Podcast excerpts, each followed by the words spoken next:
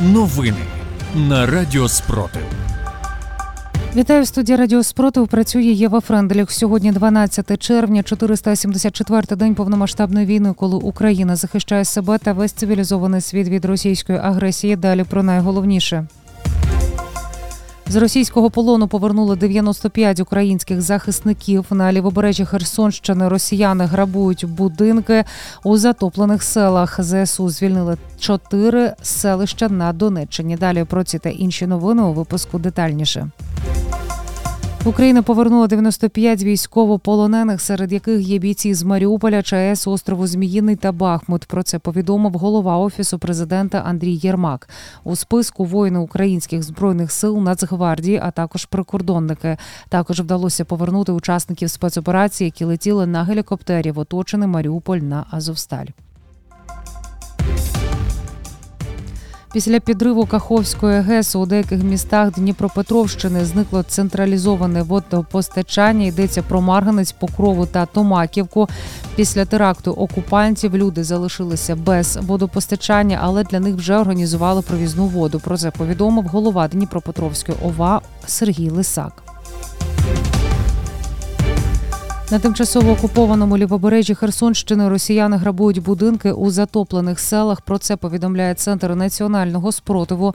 Російські окупанти не пускають місцевих додому та розграбовують їхні будинки. Цитую, велика вода починає сходити, і місцеві хочуть повернутися додому. Проте росіяни закрили в'їзд до цих сіл та міст та активно розграбовують будинки.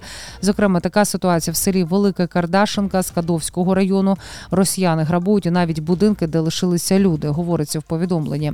Окрім того, за даними ЦНС, у тимчасово окупованій голі пристані росіяни заблокували людей у місцевій школі. В них забрали паспорти та не відпускають додому.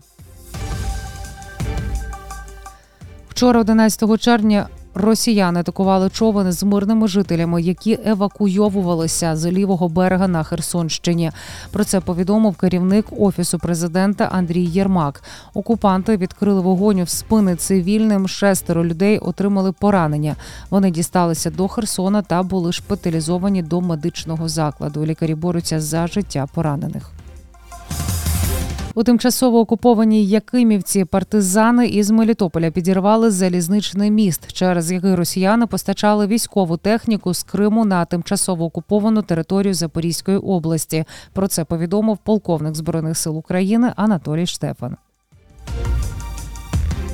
ЗСУ звільнили село Нескучне в Донецькій області. Про це повідомили в 7-му окремому батальйоні арей Української добровольчої армії 129-ї ОБР Сил територіальної оборони ЗСУ. Згодом Ганна Маляра повідомив про звільнення ще двох населених пунктів на Донеччині Благодатного та сусідню Макарівку. Цитую на Бахмутському напрямку у спіх в районі Берхівського водосховища просунулися вперед на 250 метрів. На півдні є просування по двох напрямках від 300 до півтори тисячі метрів. Одеські морпіхи звільнили село Сторожове Донецької області. Село знаходилося в окупації з березня 2022 року. В результаті зачистки населеного пункту було знищено біля півсотні росіян, чотирьох взято в полон. Сьогодні державний прапор знову майорить над сторожовими. І так буде з кожним населеним пунктом, поки ми не звільнимо всю українську землю. Йдеться у повідомленні 35-ї окремої бригади морської піхоти імені контрадмірала Михайла Остроградського. За добу Сил оборони України знищили 540 російських окупантів. Більше за новинами слідкуйте в телеграм-каналі Радіо Спротив. З вами була Єва Френделіх. Зігріваємо один одного любов'ю. Віримо в сили оборони України, і все буде Україна.